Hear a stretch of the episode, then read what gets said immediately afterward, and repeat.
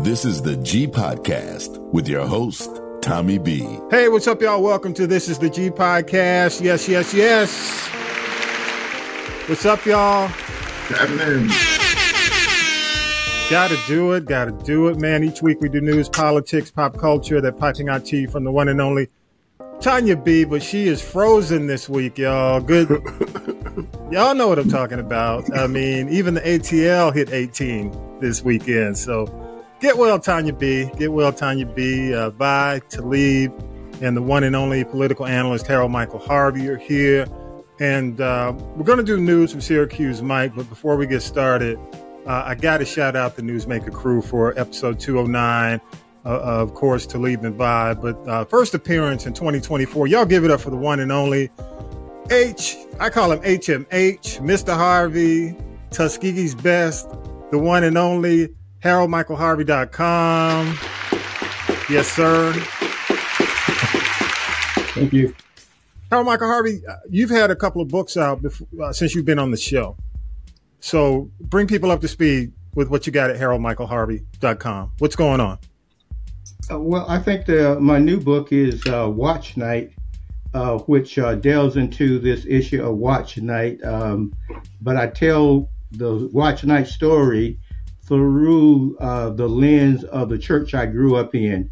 We were organized on uh, January the 1st, 1863, came together out of fear of what would happen at midnight, at, at least when the sun came up on the 1st, because Lincoln had proclaimed that um, uh, formerly enslaved people would be free on that day. So they uh, came together, worshiped and prayed, and that tradition um, uh, is was held throughout the South. And so I uh, wrote uh, my church history starting on um, uh, January the 1st, 1863, and ran it up to 160 year history uh, concluding in um, 18 in in 2023. Um, Good stuff. yes, sir. Mm-hmm. I've got two projects that I'm working on for this year. Um, I plan to um, have a book on the Young Thug trial, and I'm also uh, next year will be the 50th anniversary um, of the of the first black elected officials in Macon, Georgia. So in 1975, Macon elected five black members to the Macon City Council. And so I'm, I'm going to write a book about those five gentlemen, uh, gentlemen and one lady, at least four gentlemen and one lady. Good stuff. Was Elaine Lucas on? No, I'm just joking. Elaine Lucas was probably the eighth She's close. Person. she was the eighth person elected to the council. Yeah. My, a black person. My brother Gerald was the seventh person elected. Yeah. Um, and you may know Henry Ficklin. Yes. Henry would have been the sixth because uh, one of the first five, uh, Eddie Smith, Reverend Eddie Smith, uh, Dewey's father, mm-hmm. Uh, eh, Reverend Smith moved his family from South Macon over into Cherokee Heights, and as a result, he that moved him out of the district. Yeah. And so Henry Ficklin ran for that seat in a special election and became the sixth person elected. And um, Gerald came in um, uh, three years later. Yeah, shout out to the good people in Macon, um, and, and, definitely, you know, I, I, was joking, but but for real, uh, the one and only Elaine Lucas does great work in that city. Still is doing great work in that city, and her husband, of, of course, David Lucas, uh, has been fact, representing the state. Yeah oh, excuse me. In fact, what made what made uh, that race possible was uh, her husband, David Lucas, was a state representative. I believe he was elected in 1972, and one of the first things that he did was to um, draw up uh, district lines that would enable blacks to have participation on the Macon City Council for the first time. Good stuff. Good stuff. And, and, and we're going to get into the young thug when we start our discussions. So, but great stuff. You got a you know prosperous 2024 ahead. So I'm looking forward to it. Yeah, yeah that's dope. Yep, big time. And, and there he is. Y'all heard him. Y'all heard him. Is this is dope because today, y'all, January 20th is National DJ Day. Y'all give it up for the one and only, still doing his thing on the wheels of steel. Y'all give it up for Talib Shabazz. Yes. How you doing, man? I'm I'm glad you made it, man, because you know, you were kind of traveling. Yeah. Travel's kind of crazy. The air Yes. or whatever, the roads, the air. Yeah. I was in the air today. But Yes. yeah, it's been, you know, with the weather and everything being what it is, you know, I was expecting more delays. Stuff my my flight got a little delayed today leaving out, so um, but I'm here. Glad you're And here, ready. man. I'm gonna Yeah. give you your shine, man, on the ones and twos too, man. Go ahead, give it to you. Yes. Appreciate I have I have my, my ones and twos are collecting spiders and dust. but it, it No makes a good prop. It makes a good Oh, prop. oh, let me tell you, it's a great prop. it, it is a conversation starter. yes, and, and y'all know who he is. Y'all know absolutely. I'm not going to say it this time, Bob, but y'all know he is he is ready for the divisional rounds of the NFL. Y'all give it up for the one and only. Yes, by the country commentator. Quick word on this weekend. Vi, you got a word for the weekend for this? Because you know the NFL. Let me tell y'all a quick story. In a, don't go against NFL on television. I, Oh, that's no, all no, I have to say. Never. The Emmys had their worst ratings ever. Try to go up against these games on Monday night. Do not. Horrible. Do No not. matter. It don't even matter what game you got playing. No, it does not matter. A wedding. don't do it. Don't don't do it. Don't do it. don't do But, but what are your thoughts for the weekend, Vi? You know, I know you got a lot of stuff going on. You got more than football, but you know, football is your thing. I truly do. But uh, hey, uh, my thought for the weekend. Yeah, yeah, yeah. I'm gonna say the same thing that Tanya B been trying to tell her for the longest, and you probably been saying it too. The COVID is out there, people. Yes, yes, it is. If you don't think it's out there, you are kidding yourself. I called my buyer today. I said, "You sound pretty bad." She said, "I got the COVID." I said, "Oh yes." So Yes. out there. I got into a conversation with somebody, and I know we're going a little bit long. We appreciate y'all, but I got into a conversation with somebody, and they were telling me, "Ah, COVID is over." Oh I said, "Okay." I said, "Yeah, it's over as a pandemic." But I see. I mean, I'm wearing my mask. I, I still wear my mask in the grocery stores, man, because people are I ain't want that for you. It got, I haven't. I guess because ain't. It ain't really touched anybody I really know who had it lately. Lately, but uh, I know people who has gotten it. I'm going, dang, it is still out there. Yeah, I mean, I only wear it when it's going to be close quarters, Mm. and and people don't cover their mouths still. That makes in sense. These, in these stores, man. Well- oh, well, yeah, yeah. So, well, you you should well, since since you've never had it. Yeah. Okay, go ahead. What's you know? I don't know if I. I think I, I think I had it by. Hey, you know, we have told I you. think I had it by. I think I had it about four no, times. No, no, no. if you had it, you will know. That's the truth. It ain't it ain't like to walk around flu or cold. All right, y'all. All right. Are you crazy? Hey, let's go ahead and do this, man. Um, here's the deal. Let's go ahead something something a little bit different this week with Tanya B being, being out. Let's go ahead uh, and, and the group will take a break, but we'll go ahead and do news with Syracuse Mike, and uh, we'll come right back. Here we go. News team, assemble! It's time for the week in news with Syracuse Mike. A short term deal has been reached in the Senate to avoid a government shutdown. President Biden met with congressional leaders Wednesday concerning the national security supplemental package. But Republican House Speaker Mike Johnson says he told the president we must have change at the border, substantive policy change. Democrat and Senate Majority Leader Chuck Schumer was more optimistic while recommending a compromise with Republicans. any party that says do it my way or no way, we're not going to get anything. The Washington Post is reporting that the judge overseeing the Georgia election interference case against former President Donald Trump has scheduled a hearing for February 15th to look into recent allegations that Fulton County DA Fani Willis and her lead prosecutor engaged in an improper relationship and mishandled public money. In a court filing this month, Michael Roman, a co-defendant in the Trump case, alleged that Willis was in a romantic relationship with special prosecutor Nathan Wade. Willis hired Wade to assist in the election case. He is in the middle of a divorce where Willis has been subpoenaed to appear in his divorce proceedings. Thursday, Willis also filed a motion claiming that Wade's wife is interfering in her Georgia election investigation. Superior Court Judge Scott McAfee is also directing Willis to file a written response by February 2nd. The report is out, and the U.S. Department of Justice called the response to the 2022 school shooting in Uvalde a failure. Texas State Senator Roland Gutierrez. Those cops were cowards, and those kids were braver than the cops. About the 20 minute mark, there was a call from Chloe Torres. Chloe said, We're in here, we're in here. Come get us. And no, uh, no help came. A billionaire couple is giving millions to Spelman College in Atlanta. The donation comes from Rhonda Stryker and her husband, William Johnston. She is the billionaire granddaughter of the founder of the medical device maker Stryker Corporation, and he is the chairman of the money management firm Greenleaf Trust. The news was shared with students at the College for Women on Thursday. Our long serving board trustee, Rhonda Stryker, and her husband, William Johnston, have decided to donate to Spelman College $100 million.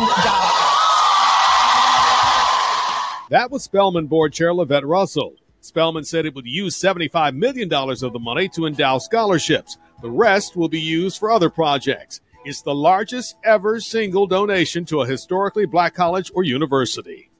Man, let me say this. I am happy for Spelman. I, I truly love that West End area, you know, and, and, and definitely Mr. Harvey, you can relate. And, and, and you too, uh, definitely, uh, Talib, you grew up around here, Mm-hmm. um, you know, from, uh, you know, what is it? Shrine of the Black Madonna, the bookstore, the, the best fish, um, was it, uh, Fish Supreme Oh, down the yeah, street? Yes, Oh, Yassine's. Yassine's. Oh, Yes. God, the- I still get my hair products at the West End Mall. uh, I'm just here to tell you, man. I hope that Spelman takes that 25 percent and just redo. They they redo the entire area. You know, I, I know they're going to use 75 percent of that toward the endowment, um, but but I hope that they really take. What What do you think, uh, HMH, uh, Mr. Harvey? What are your thoughts on that? Uh, it's good to have uh, rich white people on your board.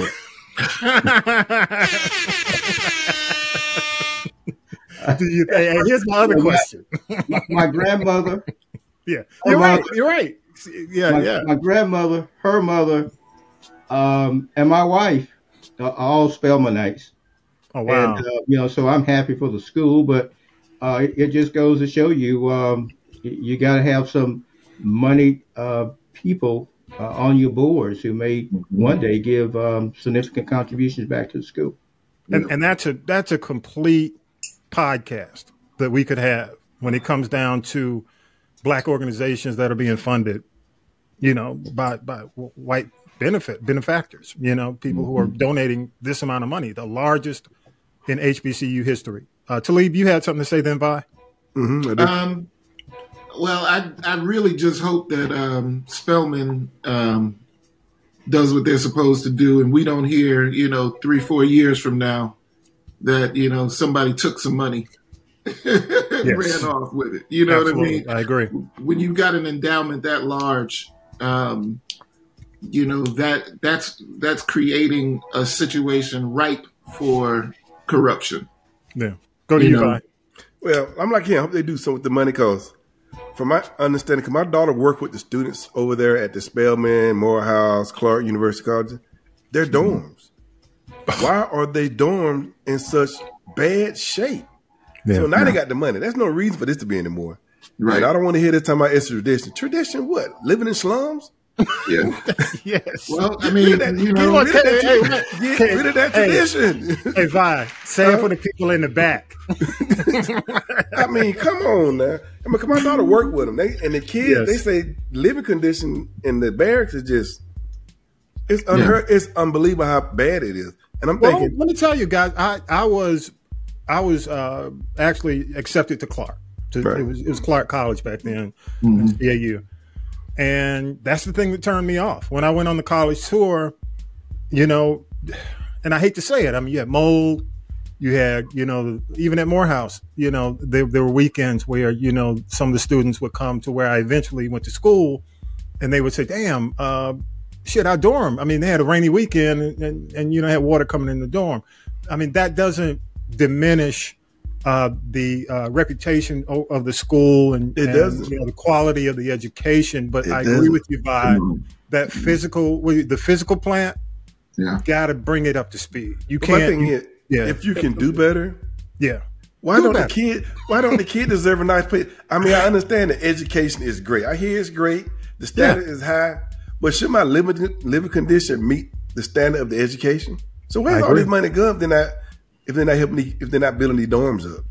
Well, I hope that 25 million definitely goes toward not only, uh, you know, definitely renovating the campus or the campuses, but also the area because you can make that situation an incubator because there's so much promise before somebody else comes over and grabs it. Because yeah. I know the property is is is undervalued. Uh, w- One more, one more. Unless you have Mr. Harvey, one thing. Uh, we'll end the whole HBCU discussion with you, Toledo. Okay. Uh, really, you know, after visiting my son at Alabama State, Lord have mercy. we realized that you know I, I don't know maybe it's something to keep the kids humble you know what i mean because every Uh-huh. hbcu i've seen has got at least one or two dorms that look like yo what i mean like when when i was at uh i had a couple of friends at morehouse in the in what they called the units and there was a pipe that went through the entire went through two people's dorms dorm rooms and the hallway came Yeah. out of the ground and just made a nice little Oh my god! Let me say this: I was a dorm, I was a dorm director, you know, Proctor, RA, whatever, for four years, and Okay. The school. I mean, that they weren't going to let that happen. I mean, even though it was a state school, but I, I, I do, I agree with y'all a thousand percent. Um, I don't push the narrative because you know, you know, but but this is a lot of money. it's a whole lot of money. Okay. I mean, of course, uh, you know, people can look at Harvard and some of the blue bloods and, and some of the Ivy League schools and say, well, they get a whole lot more, but this is a significant push. I mean, I, I haven't, I don't remember anything like this since what uh, Cosby, uh, Yeah, the Cosbys gave to Spelman back in the day. So, so this is a, a fantastic opportunity for the school. Yeah.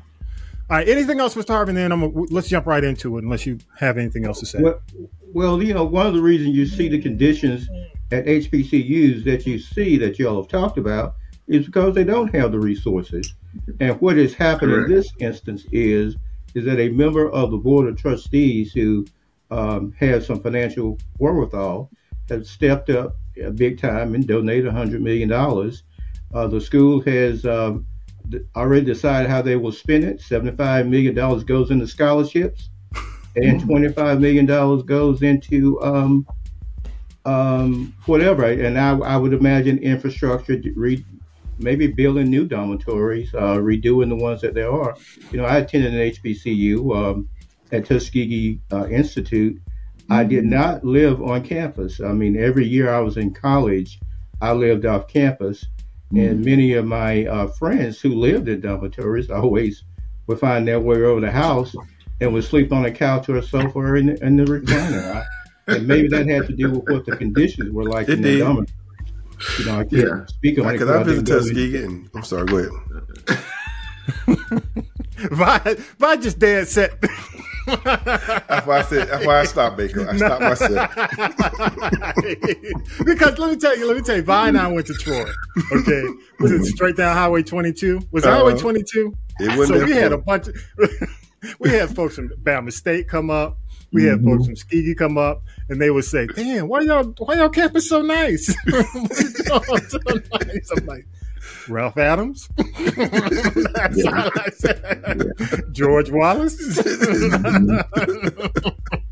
right But yeah. I hate for it to be that way, but Mm. damn. I'm but I sorry. understand what Mr. Harvey saying. I know they, the schools are underfunded, but I'm, my thing is now they got the money, so what the excuse can be now. All I had to say was Ralph Adams, George Wallace. Google it.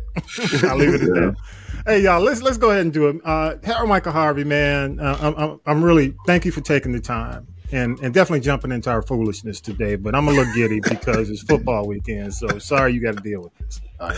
But the big thing, um, the Young Thug trial. Uh, kudos to you for taking the time to really uh, cover this because it's been going on. It, it seems like it's not close to a stopping point. So I think people aren't mm-hmm. as engaged. They're going to get engaged probably as it gets closer to a jury. Would you mm-hmm. would you agree that it's probably I mean when it comes closer to a verdict is what I'm saying. That's when people get a little closer engaged. Well, not that they're not with your report. Go ahead. there's one major problem with the trial, and that is the judicial management of this trial. There have been too many uh, recesses for days. There have been too many half days. You, the judge will tell the jury to come in at 9:30, and we're going to start about 10, and we're going to go to 12 o'clock, and they and they don't get started until 10:30 or 11, and then around noontime because he's got to go off to do some other to handle some other administrative duty uh, because he's the chief judge of the court. He recesses for the day, you know. So the fact that people can't get into the trial is it's been disjointed. You know, you have a whether it's the prosecution um, in, in, interrogating a witness or whether it is the defense attorney cross-examining a witness they get to a point and the judge will suspend court for the day. And then there have been tw- twice, for instance, the court hadn't met in over a week. Wow. They took off last Monday. They took off Monday for um, ML King Day. Well, that's federal holiday, and that was appropriate. uh, but he gave the jury and the and the attorneys the entire week off, so they'll come back Monday. Uh, they had three weeks off in November. So the problem, the reason people can't get into it is there is no flow in the trial. Uh, what the state is slowly and meticulously laying out their RICO uh, case, at least the foundations for this being RICO, and and um, but but the but the uh, interruptions in the trial that are that are being spearheaded by the judge. No problems with the jury. I mean, one day you had one juror who got sick, and so of course they couldn't have court on that day. But most of the interruptions of this trial is because the judge want to go off and do something else. Every Friday he has military court. He has some duty where he adjudicate cases uh, in military court, and so he has to be there by one o'clock. He'll suspend court at twelve on Fridays. So you know, to me, for a high-profile case, this is the worst um, administrative judicial management of a, a major trial that I have ever seen uh, in my life. And I've tried some major cases. Mm-hmm. Okay, and Yeah. and on a major uh, high-profile case, you know, you want to get to it and and and and pound it out for three four weeks until you come to a resolution. Yeah. You know, And, and you know what? Let me let me stop you there. That's in, in my opinion, that's what people have become used to in some of these other high profile trials. You pound it out, you pound it out. It seems like you can understand the timeline and you can sit through the process knowing that the process isn't going to be lengthened, you know? And and it, what, it, what it sounds like to me, because I, I I appreciate you saying this because I did not know that they were going through this. And and what it sounds like to me is it, it's going to lengthen the trial, which means it's also going to raise the cost of the trial, which is going to it's it's coming out of Fulton County's pocket. Am I correct? You're correct, and, and you take the. Um, I, I don't know. Probably uh, for their six defendants, at least five of them have public defendant, uh, public paid attorneys. Yeah. Yeah, I- Young Thug is probably paying his own counsel, but the other lawyers are being paid by the state, by the taxpayers, Fulton County taxpayers, which I'm one of. Um, you know, so how long is this going to go on? Yeah. and and and uh, of course the judge is getting paid, and then you take these jurors. I don't know where they are in their employment history at this point in time in their life, but if they're not retired and getting some and uh, getting their retirement, there's no income coming in. If you got to go f- to work, uh, you're missing that income. And what you get paid for the trial is $25 per day, and you don't get the $25 until the trial is over with. Lord. So let's say two years down the road, they may have a lump sum Wow. of money, but the light bill comes due every month. Right. You know, the grocery realize bill comes in my house comes due every week. I know that's right.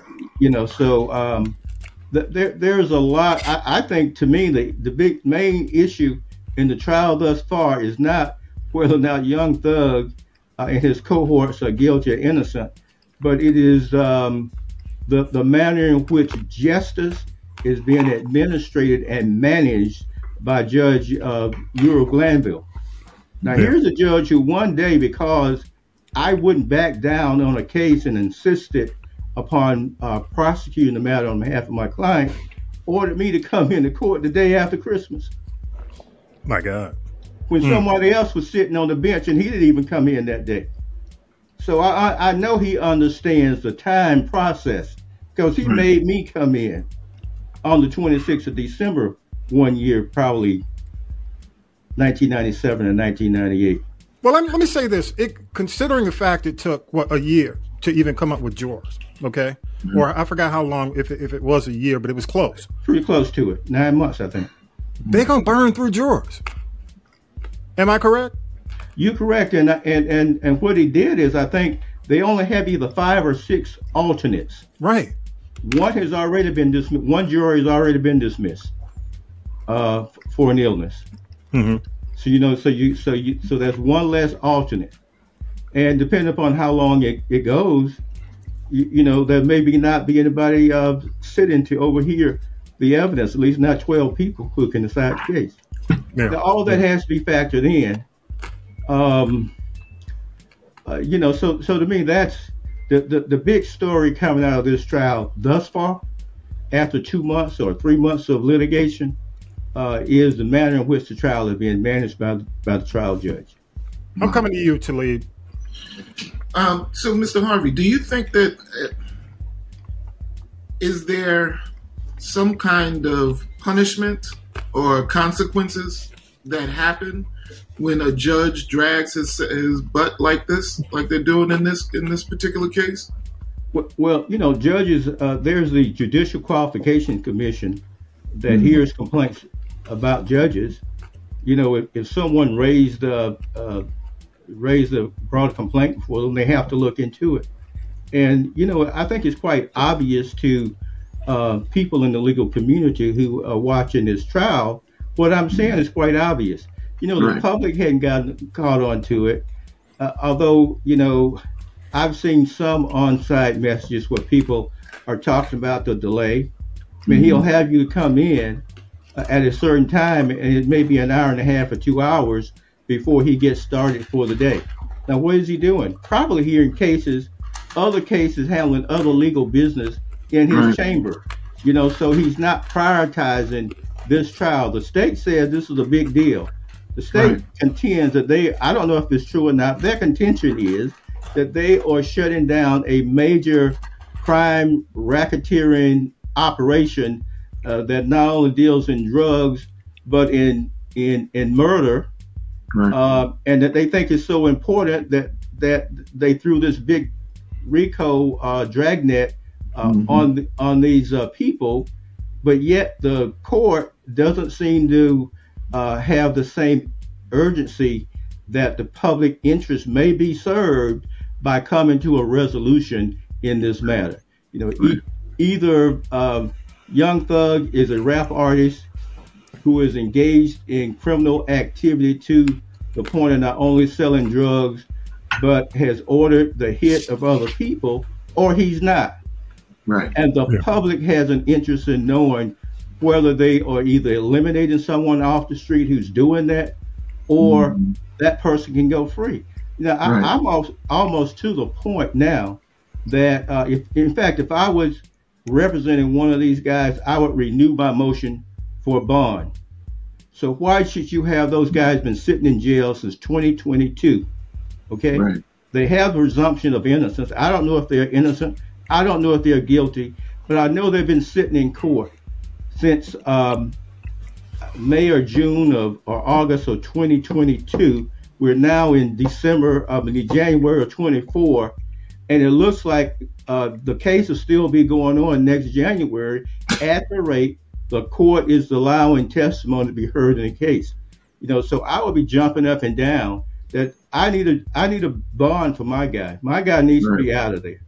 Mm. Um, and you know what? Let me let me say this um, for the Fulton County Jail, as horrific as the conditions have been described, um, it's not a good thing to be backed up Right. in a case. At it's all. not at all.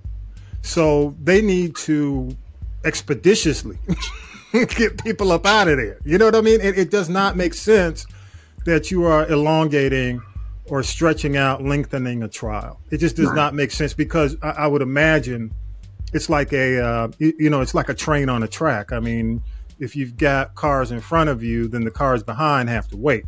Right. There's some there are certain trials that aren't going through because of certain trials. There are others, maybe even smaller trials. So that that does not bode well for people who have been in jail, in the jail uh, for a long period of time, who can't get bail. And, and then ahead, really, Talia. what does this what does this mean for like the Trump case? Because I mean, it's Fani Willis doing both of them. So now she's got to split her time between these two major cases, and then whatever other little workload she might have in the district attorney's office too. This, I mean, Well- this doesn't even make sense. Well, You know, actually, she has two different team of attorneys who are handling um, uh, both cases. Both cases. So, so, so the lawyers who are trying the the Young Thug RICO trial would not be the same lawyers who will be trying the uh, the uh, Trump RICO uh, Okay. case. You know, so uh, and, and then there are you know other I don't know how many members are in the uh, district attorney's office, how many attorneys are in that office, but other cases are ongoing. Right. It's just where we have a um, um, sort of like no, no urgency to get it done is in this particular trial before this particular judge. Got You know, and um, you know, so I, I I don't I don't think what's happening in this case will will affect what will happen in in the um, in the Trump prosecution. Well, let, let's move. Let's move, and, and I'll give you a chance to jump in here, Vi. Uh, let's move to what you heard, what we just heard on Mike's report about Fani Willis. Um, the facts are there, okay? Uh, based on the facts, you the facts only that you're hearing right now. Um, what are your thoughts on on on, on these allegations? Well, they're not any facts yet. they are. Well, no, I mean, no. But what I'm saying is not not based on the facts that she's laid out, but I mean based on the reporting, based on you know the fact that the judge has has planned a hearing for February 15th, and the fact that they well they they've asked her to respond by February 2nd. So they're not simply looking at this as tabloid fodder, you know. Mhm. And and I I, I agree with I'm I- I'm not saying this to dismiss it uh, because I think a lot of it's probably tabloid fodder type stuff. But the fact is, we she has to respond by February second, and there's going to be a hearing on February fifteenth. That's what I'm asking. Uh, well, let's back up. Okay. First, let's understand something. When when um, the defendant's attorney filed the motion two weeks ago, she had to respond. Anyway, Right. okay, and and under the rules um, of, of uh, procedure, she has 30 days to respond. So when the judge set a date of February the 12th, and then set uh, oral arguments or a hearing on the matter uh, a few days uh, later, that's just part of the process. It's so he procedural. order her to do anything that she was not already obligated to do. And when the when the allegations were made, she said she would respond and she would respond in court, which is where her response should be to these allegations. If an allegation is made in, in a court pleading, that's who you talk to. That's where it's going to be resolved. So it's not for her to come out in the public and talk about it. So all we have right now are allegations of a criminal defendant who's trying to wiggle his way out of uh, his criminal prosecution by uh, muddying up the reputation of the of the uh, county district attorney. Now Go that's you, what we are. Yeah, Right. yeah. Talib, I, I just find it hilarious that, uh, well, not really hilarious, but I find it funny that um, this is the second accusation that Fani Willis is facing over some alleged sexual misconduct thing by the Trump team. I'm like, you know, what is what is what is your fascination with this woman's sex life? And and you know, I mean, I could see where that might be, you know, um, an issue if the lead prosecutor and she have a um, you know some kind of relationship going. But the first accusation, I mean, that didn't have nothing to do with nothing. You know, it's like you. I feel like they're grasping for straws at this well, point. Well, you well, know, here's the thing, and black women need to to really be very careful.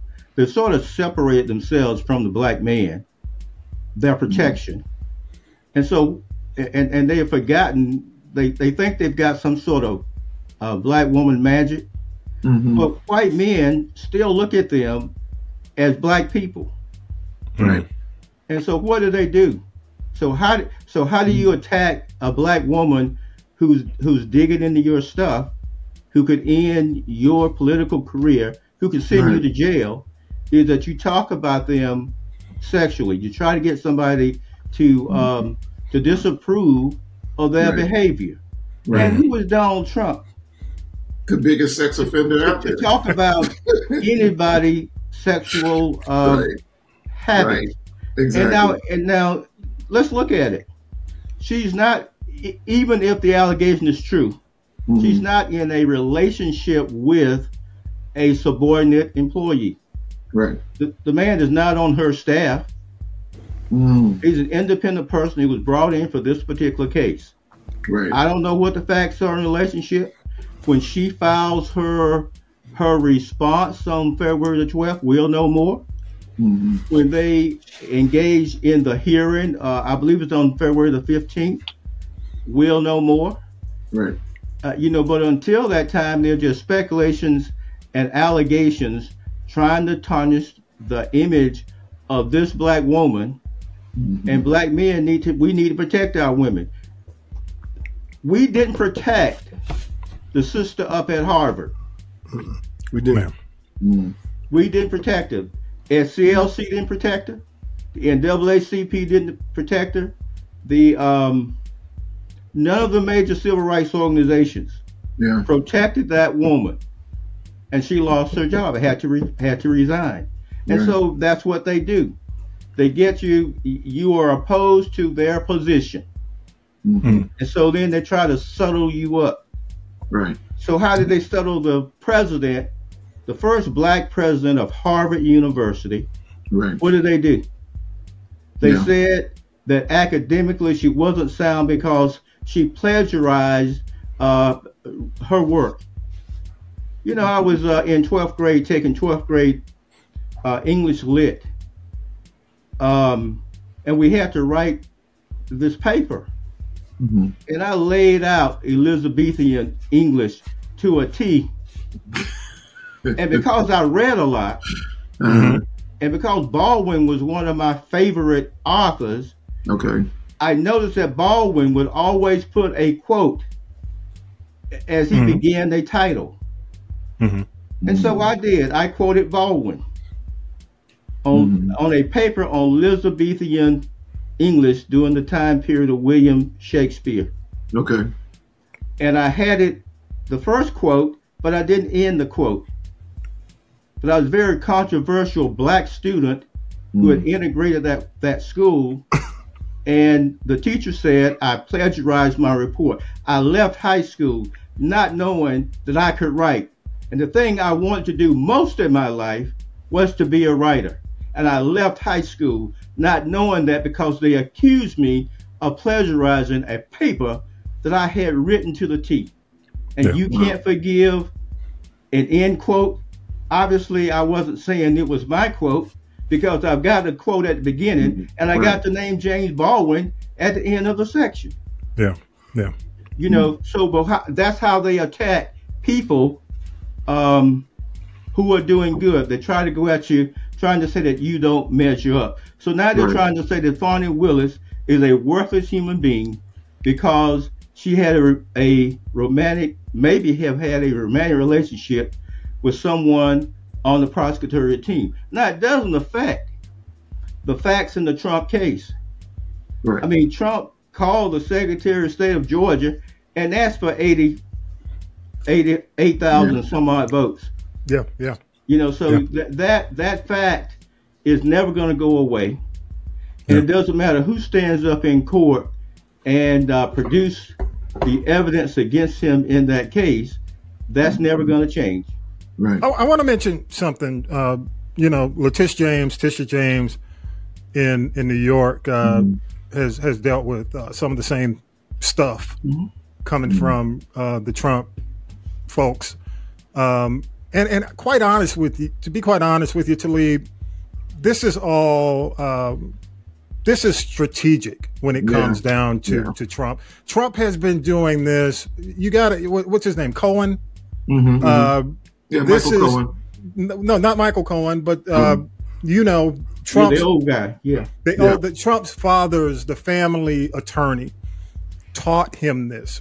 Okay, he taught Trump how to use the National Enquirer to do this. He's doing what this is in his mo.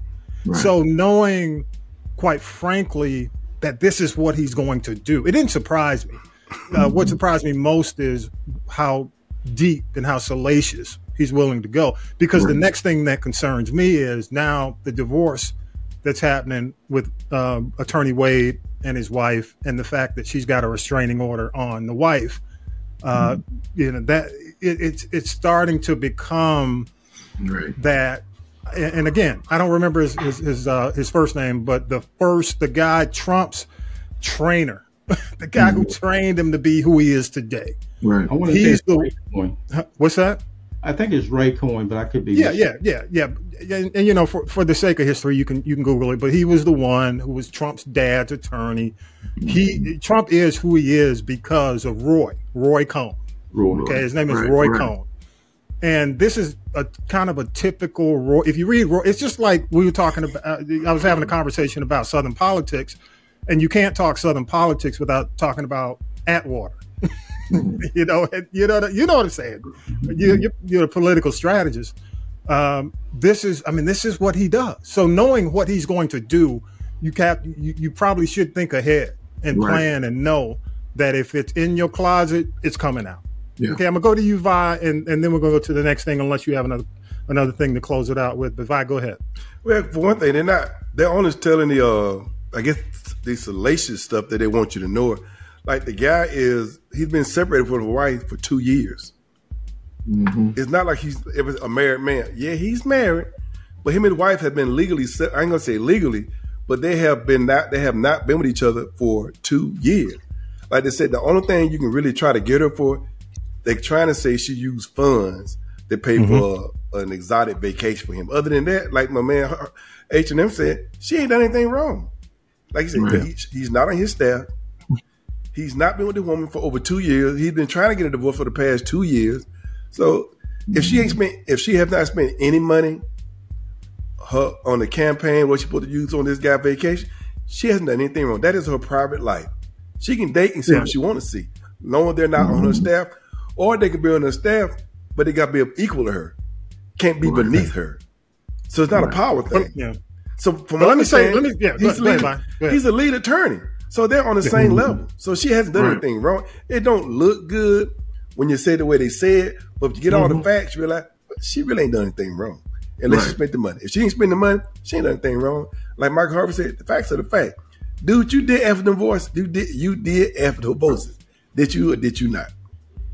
Let, let me ask you, hmm. Vi, Vi, considering the cult like vibe from MAGA, do you think they'll believe that? No. What you just said? No. I mean, I'm asking. No. I'm, I'm, asking. I'm asking you, based on what we dealt with for the last, I don't know, no. eight years. They no. can hear Trump say something right out of his mouth, then he can kind of twist away when they going. They gonna believe him, even though he said it verbatim. Like right. Trump can say, the sky is blue. The next mm-hmm. day, Trump just said the sky blue. No, I didn't. I said it was purple. And they're gonna believe he said it purple, even though we got proof he and me saying he said it blue. He yeah. is like God to them. And some people believe he is like God. So no. no. Because I because part of me says, and I'm, I'm going back to you and let's wrap it, Harold Michael Harvey. Part of me believes that this is all fundraising. This is another fundraising letter. Okay, these are fun. This is about fundraising for him. Okay, now I'll go to you. Let's let's close out the Fani Willis thing. I'll I'll give you the last word on it. Harold oh, Michael Okay, now t- two things to tell us h- how much validity there is to the allegation. Number one, uh, Sadow, who is a fine uh, attorney, however, my experience with Sadow is that he is a good negotiator, plea negotiator, but Trump has hired him to try this case. Um, but when the allegation was first made, he said that I wouldn't necessarily uh, pursue that unless I had evidence, which suggests to me that this material was brought to him and he passed on it. Two days later, but the next day, the same at the same time, Trump seized on it and began to berate uh, Willis for being um, for, for the alleged allegation. And two days later, Sadow don't write her a letter, doesn't pick up the telephone, but post on X that she owes the public an explanation. Yeah. So now he's falling the line with the Trump thing. But legally, he knew or he knows that there is no foundation for these allegations. And I believe that this same information was brought to him and he didn't use it because he, he, he is a principal attorney. You know the uh, irony in all this is there there in the election fraud case there no there's there's nothing there either. You, you, I mean you understand what I'm saying? I mean there's evidence of fraud of, of them attempting fraud, them attempting fraud, but there is no evidence even going to Raffensperger and the state of Georgia. There's no evidence, but yet they want to admit that there is. So yeah, I mean it just goes down to the the cult like uh, and it's unfortunate. Uh, you know, it's unfortunate for uh, for Tish James, for Fani Willis. Uh, I, I, agree with you. I'm glad you said what you said, Harold Michael Harvey, one thousand percent, because they know the vulnerability, and they're going to attack every single vulnerability uh, with without conscience. You you can have somebody if you remember back in the day when um, he passed away um, from Arizona, uh, Congressman uh, when he was uh, running against Obama, and the woman stood up and said, "Hey, he's a Muslim," and Senator McCain stood back and said, "He stood up and said, no, ma'am."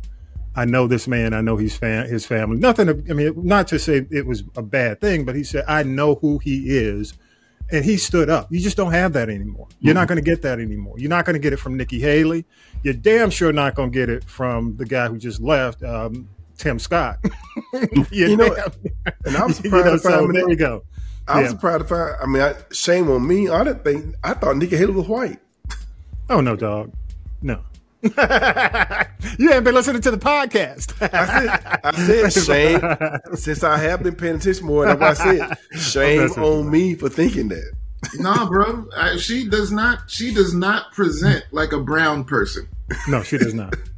And and, and that's and, and, and, it's unfortunate that that's another whole podcast about you know first right. generations. You know, it, it's a, it's another full podcast. All right, last thing, uh, Harold Michael Harvey, man, I, I appreciate you giving some real good insight, man. I appreciate it. Again, go to haroldmichaelharvey.com. Uh, you can see your blogs and everything on the Young Thugs case, on the Young Thug case, and, and definitely some of this as well. Um, but you know, one this last thing, and, and I refuse to contribute to someone else's agenda. I do. Uh, anybody seeking, uh, you know, because clicks and likes through absurdity. I refuse to uh, to, to fall into it. Uh, I'm not going to mention any names. I just want to discuss the facts.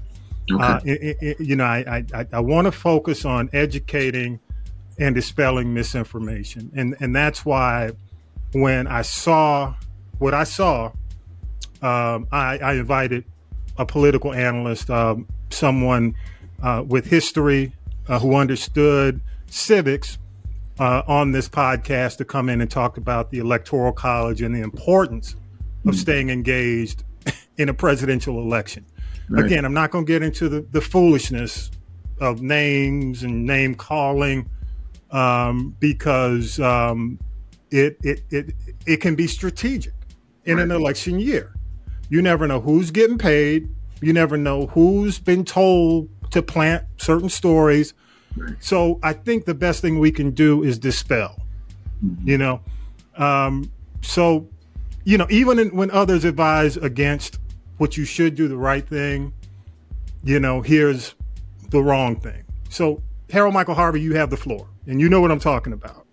This Okay. whole point about don't worry about the president, whoever's president, or the presidential elections. Your right, thoughts? you, I got you. You talk about a an underground rapper who um, told his Or comedian rapper, yeah. Okay. yeah, comedian told his followers that um, uh, because the uh, electoral college actually cast the final vote for the president, uh, that black people should not go out and vote for the president. They should concentrate on the senators and the representatives. Well, you know, and he says that you really that by voting for the president, you're really not um, casting a ballot for the president because of electoral college. He, he he's got a little information, um, but it doesn't have enough. And and although the electoral college does, what what happens is is that citizens will go in each state and and they will vote for who they want to be president and um, whoever wins that state's um, uh, majority vote on uh, on the first Tuesday in November, in December, their electors would go to Washington and cast a ballot. And and and there are a few states that allow an elector to uh, cast his ballot for someone who didn't win um, that state's plurality but that's usually not the case in, in, in the great majority of the 50 states. You know, so and, I, and I think Nebraska's one of those states. I Mhm. definitely, yeah, Nebraska's one. Go ahead. so so when you cast your ballot uh, for president, and if your uh, pre- if your candidate wins the plurality in your state, then a so a, a group of of e- uh, electors um, who composes the electoral college in your state will then be asked to come to D.C. I believe on December the twentieth and cast your state's uh, votes for that particular candidate. And that's how that's done. So let's say if we followed out the logic of this comedian and and um and, and you and you didn't vote for for the presidential candidates, but you voted for the Congress and the senators, and so you got the Congress that you wanted. And that Congress that you wanted enacted legislation that you wanted, but the president was opposed to what that Congress put on his desk. Well, then that president can simply veto it because one of the acts, uh, one of the duties of the president is to enforce the law, is to sign them or not sign them. So when it comes to his desk, he can say, I don't agree with this and I'm not going to put my signature on it. That's the veto. Or he can do what they call a pocket veto, put it in his desk drawer in his pocket and walk around with it for, I don't remember now, maybe 14 days or so, and it fails. Uh, you know, so uh, so that logic from that person uh, is miseducating people who really need to know. And uh, you know, uh, you, you have these you have these TikTok and YouTube uh, experts. You know, I sat in the classroom at Tuskegee Institute in political science classes for three years at Tuskegee Institute, one year at Fort Valley State and um, and I got a a, a, a well-rounded understanding of the political process. Yeah. And you know, so people ought not take their um, um, their their um, their advice from people who haven't had the discipline to sit down and learn what they're talking about. You can read anything on the, the internet. If if you if the extent of your knowledge is what you read on the internet, you have basically no knowledge at all. None. Be- Yeah. Because you really got to get into those books and crack the books and to really to understand what's going on. Yeah, and, and one, one other thing, I'm, I'm glad you mentioned the veto power. Uh, you, you didn't mention, well, these are just other things. When you talk about the power of uh, selecting judges, uh, appointing judges, you, you, you talk about the Supreme Court, uh, which rule of the land, you know, and, and then you even, you know, go, go as far to talk about, you know, foreign policy and, and foreign influence. Uh, there's there's so much more, and, and the other thing is, you know, my, my concern, and I hope the Democratic Party or any of all the parties when when this type of thing happens. Uh, not only are you asking for people to engage, but you got to do your education. You got to do uh, voter education as well. I mean, I, am surprised that there hasn't been. And, and, you know what? A lot of this is probably we're not going to respond to this because we don't want to make it bigger than it is. But I think some things you have to nip in the bud. You have to come out and say, even if even if it's freaking Schoolhouse Rock, you know, you make a Schoolhouse Rock video. You remember? Hey, my favorite thing, uh, Mr. Harvey. I know you were in class, but Schoolhouse Rock. you know, it did it for me. ABC Saturday mornings. I'm just a bill. I get it. you know? Yeah, that was very but good. I, very well done. I'm just saying. But you know, also, yeah, what, what I learned in, in high school, college, elementary school. You know, right. it's civics. It's basic stuff. The other concern I have, and I'm going to go to you Talib, and then I'll go to you, Vi. Uh, but but the main thing that uh, concerns me is during a, uh, uh, presidential election year, everything that's down ballot. If someone says, "I'm just not going to go vote," and you look at who's the number of names that do affect local elections who are going to be on that ballot, a lot of these states and cities coordinate their elections based on the presidential years. So right. they know that's going to be where the ground. Am I right in saying this? Where the groundswell mm-hmm. of voters are going to come in. That's where most. That's where the majority of Black people go vote. It, when right. it's a presidential year, we go vote. So yeah. you got to vote down ballot, and that might include a dog catcher, school board. Uh, you know, it includes all those local elections because you know it's it's difficult when you have an off year and you got to get people to the polls because people aren't thinking about the big political presidential election. So, with that said, I'll go to you, Talib. Your thoughts? Let's go to Vi first. I mean, I, I, know why, because because I know why you cut. Cause, I know why. I'll go to you, Vi. I'll go to you. I, I know what you. I know why, but I'll go okay. to Vi. Okay, without saying names, I'm gonna just say this. I just don't want to. That's just me. Y'all do what you want to do. my grandma's mama told me, a person who don't know much or really don't know anything, you give them a little knowledge and they become dangerous. Because that little knowledge they got, they twisted, backfolded, corrupted, and say any kind of way they want to say. Because now because they got a little knowledge, they think they know so much. And they become yeah. dangerous. And that's what this social media is doing with the influencers. A lot of them, like her, probably ain't never, probably went to school, flunked out, probably don't pay attention to history, don't know nothing about history. Found one little piece of found one little piece of history that sound good and make sense to them and try to compare it to today's world and just twist it all kinds of way and don't look mm-hmm. at don't look at the big picture of what what, what is really going on. So yeah. that person got a little knowledge, so he's dangerous. He's a fool that is dangerous. Yeah, I agree. And I'm gonna say I'm gonna say this, and I'll, I'll throw it uh, to, back to you, Talib. You can you can wrap it up. Okay. But but I, I will say, unfortunately, um, and this is crazy. A lot of these folks can't even vote. They're ineligible. Wow. Either through, and you know, some of the folks you hear about voting from, uh, and and I hope one day that we can uh, lift the felony ban on yeah. a lot of folks. But unfortunately, you hear from people with with you know encouraging people to not vote, and they can't vote. They can't right. even participate in the process. And, and, and that's the unfortunate thing about it. And that's why I always say, you know, no follow the money. But let me go to Talib. You can wrap it up, and then we'll go back and, and we'll wrap the discussion up with with uh, Harold Michael Harvey. Your your thoughts? To, um, now, I know you're ready. I know you're ready yeah, now. Yeah. Um, really, you, you ain't got to hold back for me. no, it's not that. It's not that. um, I just had a really, I just had a brain fart. So um, it's that simple. Um, hey, he has been traveling today. Yeah, so. exactly, exactly. but really, you know, the funny thing is, is that. Um, I was also one of those people that questioned the electoral college before I really understood how the process went.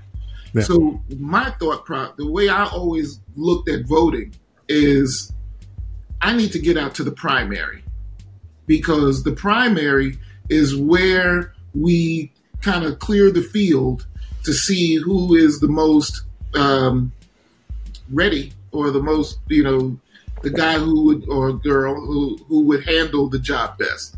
Yeah. Um, but when it actually comes to the presidential election, I'd write my own name in because I don't feel like anybody can do a better job than I can. you know. But again, it was just in terms of the president. You know, I voted in the primary. I made sure that I tried to get my guy into the race. If Yeah. my guy didn't really hit the get the race, get to the race, then I'd definitely write my own name in. Um, Yeah, I yeah. think the first time Obama ran was the first time since 18 that I actually voted for a candidate for president.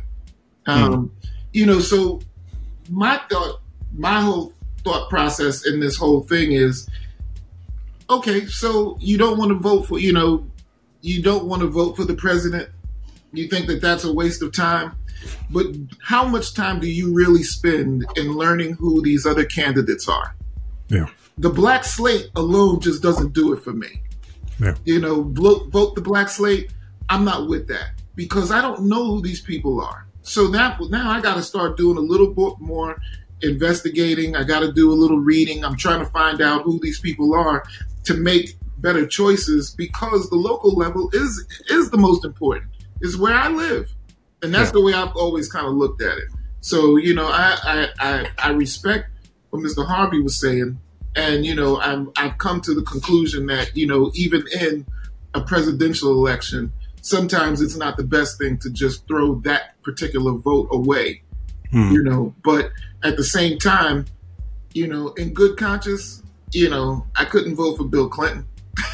Okay. Which was the yeah. first time I was ready, you But- know, but- the but first time I was eligible. Tilly, let me say this to you, man. Mm-hmm. Everyone has a right to vote, no Right. matter how you vote. Right. Okay, that's your personal choice. Mhm. Okay, the problem I have with this is mi- misrepresenting the process so that Right. people don't go. Exactly. I don't care who they vote for. I mean, you know, yeah, I have my concerns. We all have our concerns, and we express them. It's not about uh, who they vote for. It's about m- misrepresenting the process Right. to discourage people from voting. I think that's unfair, Definitely. and and that's evil, in my opinion.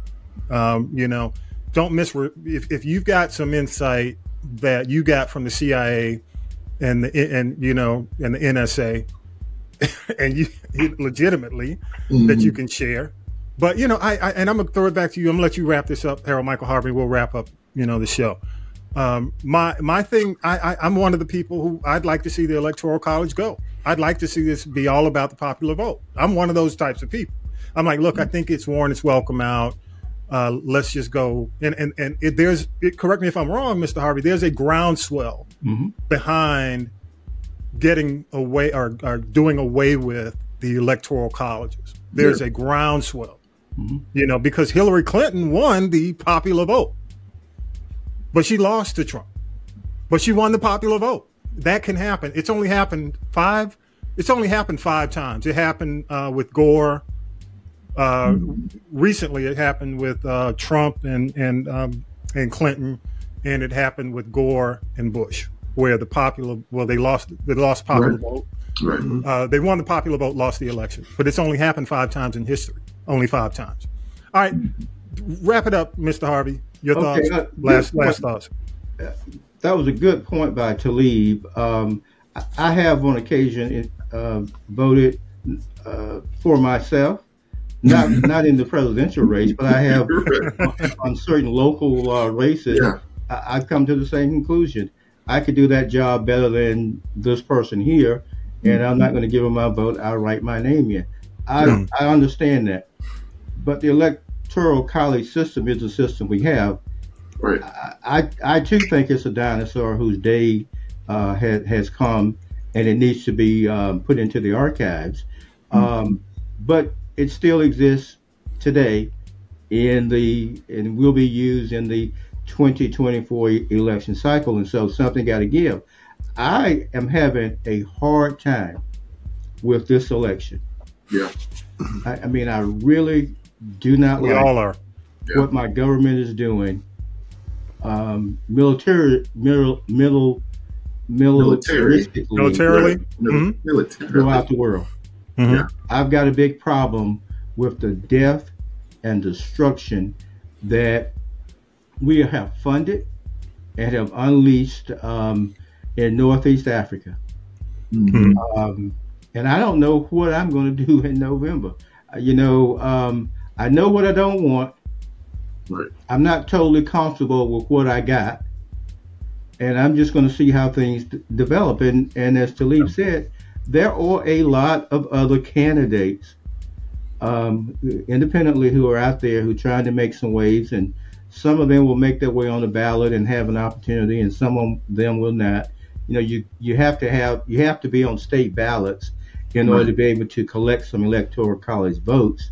And so you see, if you were to do away with electoral college, that would be a that wouldn't be a factor because if you ran strong in your state, uh, any uh, third, fourth, or fifth party uh, candidate could possibly become the president of the United States. Right. You know, so uh, so I'm having lots of problems, um, but I just wanted to address that thing about civics. I mean, you know, it's the system we got. Um, it's going to elect the president, but your vote, in not only in the primary but also in the general election, determines who that person um, is, and and, and um, you know, so you know that's it. I mean, and people Right. should listen, um, should, should gather their information from you know credible sources. Um, And, and you know what? I'm, I'm going to say this, and I'll end it, and, and let's close. Harold Michael Harvey. Um, you know, there's a thing. There's a thing called voter suppression. Okay, and it is a strategy to keep people, black people, people of color, from going to the polls. Okay, when our voting, look at look at the Obama phenomena back in you know 2008. You know, uh, when when we're up, when our numbers are up, typically the party wins.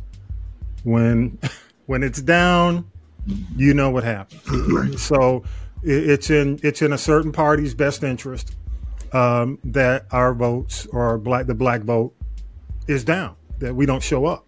You know, state of Georgia, you know, situation with Warnock and Ossoff. If if we hadn't showed out in 2020, those two guys would not be those two uh, senators would not be in office. True. Not at all. The black vote drove that. uh, had a lot to do with that. No. Uh, Harold Michael Harvey, how do people get in touch with you? Uh, HaroldMichaelHarvey.com. Email me at hmharvey. Excuse me. H, yeah, hmharvey at HaroldMichaelHarvey.com. The uh, website is HaroldMichaelHarvey.com. And, um, you know, um, all of my books are listed there. Um, you know, Freaknik Lawyer, uh, My CT Living Story. what? What? Freak lawyer? yeah. Yeah, he's just catching up, Mr. Harvey. hey, hey, let me tell you, hey, Mr. Harvey, Mr. Harvey, he is he is the core freak nicker on this. you really? Yes, Did I Talib, represent Talib. Hey, that's Talib's wheelhouse. I mean, Did I represent you know, Ear, Earwax was a record store on Peachtree Street. So, you know, yeah, we caught it all, brother. Talib, hey, hey, Talib might be in some of the videos. freak nick gone wild. For the students to leave, the students who were, were arrested during that it- period of time, yeah. uh, I volunteered to represent them at no cost, pro bono. Yeah. Oh, wow. Okay. I had I had asked for other lawyers in the Gate City Bar Association to come, and Mm-hmm. uh, we all go down and represent these kids. But when the day of reckoning came, nobody showed up but me. I bet they And did. so uh, for three or four for four years, Wow. I handled about 200 uh, cases Man, I Um, wish I had known. from Friday. to Sunday. What's that? I said, I Hey, wish I had hey, known. hey, hey, hey, Mr. Harvey, I ain't seen Talib this excited when you mentioned Freaknik. It was like a light went off.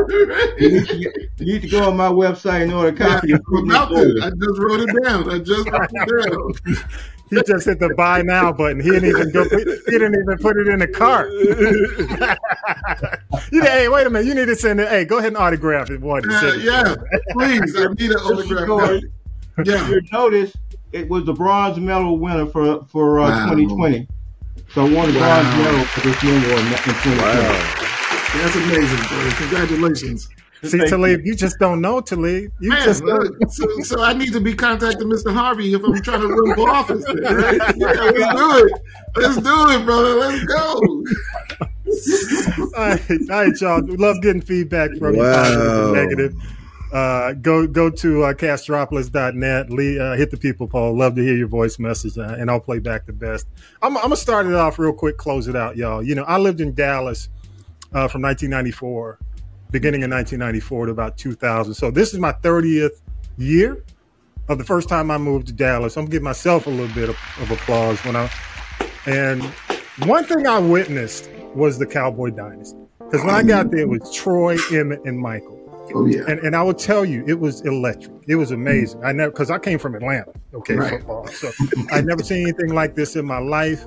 And, and I kind of feel bad for what the Cowboy fans are going through. And I'm gonna say this. Look at y'all, because I was there. Okay, I I, I feel bad for because because it was their year. They should have won. But I will say this, y'all. ESPN needs to come off this high horse because most of these cats are from New York. They're in New York. They're New York media. They they they are cheering for uh, teams like the Knicks, the Yankees, the Mets, the Giants, Hey. the Jets. I'm sorry, New Yorker. But you know how it is. So y'all have nothing to be ashamed of, okay? Considering the source, con- considering the media source. So, so um, I'm just gonna say that, and I'll go to you, Mr. Harmon. You go ahead. I saw your hand go up. Well, you know, my, my son is a uh, employee. at Oh yes, ESPN, so yes, yes, he is. on that. I don't. I, I don't put Coley. I don't put Co- uh, Coley in that. In that. Uh, no, it, it's that list of New York core. He- You know who they are. He's ATL uh, through and through. Yeah, he is. Coley Harvey, definitely. All right. Um, Vi, you have a well. Did you have a last, a final, just a just a takeaway? Yeah, I got Um, something to say. Okay, I'll, I'll, I'll go to you, Okay. Talib, and then Vi. Yeah. Okay. I just want to. Um, I don't know if y'all have seen this. If not, I'm going to forward it to you guys later on the day. But there was a guy who did a skit on TikTok uh, about the Cowboys, and he was he he basically recreated the Scarecrow scene from The Wiz. You can That's why I say y'all, y'all, y'all, y'all, y'all are a little bit too harsh, man. You No, can we're not. win. We're not.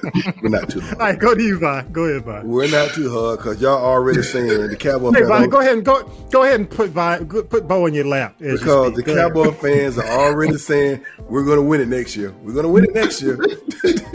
I can't. Hey, but you know what? I just can't. I, I cannot. I, I mean, they're undying. I don't know if it's I love it. delusion or whatever. It's just undying.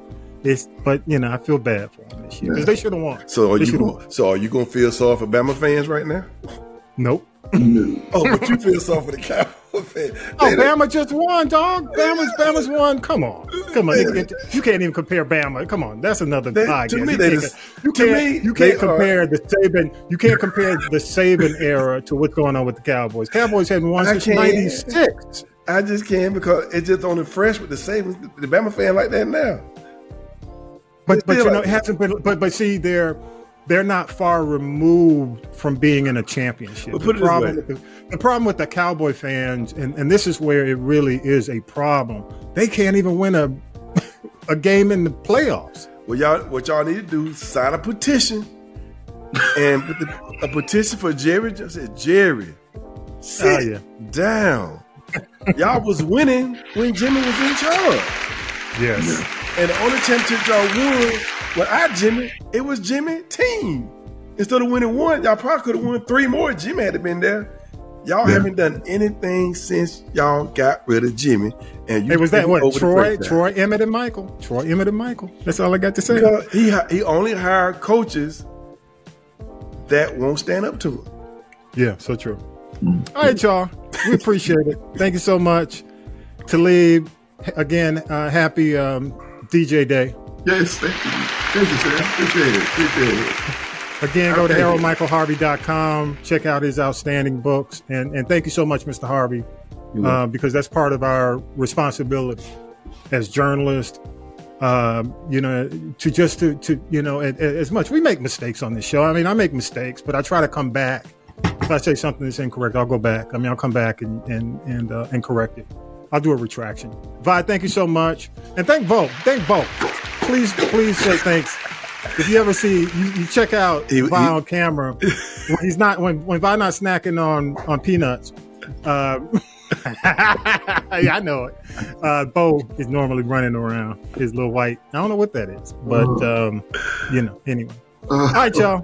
With that, uh, I, got I got to say, uh, as always, and, and, I didn't get a chance to do it, but big thanks to Syracuse Mike, Tanya B. Vi, Talib, author, political analyst, Harold Michael Harvey. Thank you so much. Thanks to the crew, Millennial Nick, Lady J, Regia, Music by K Dub, all those who help us make it happen week to week. Don't forget, y'all.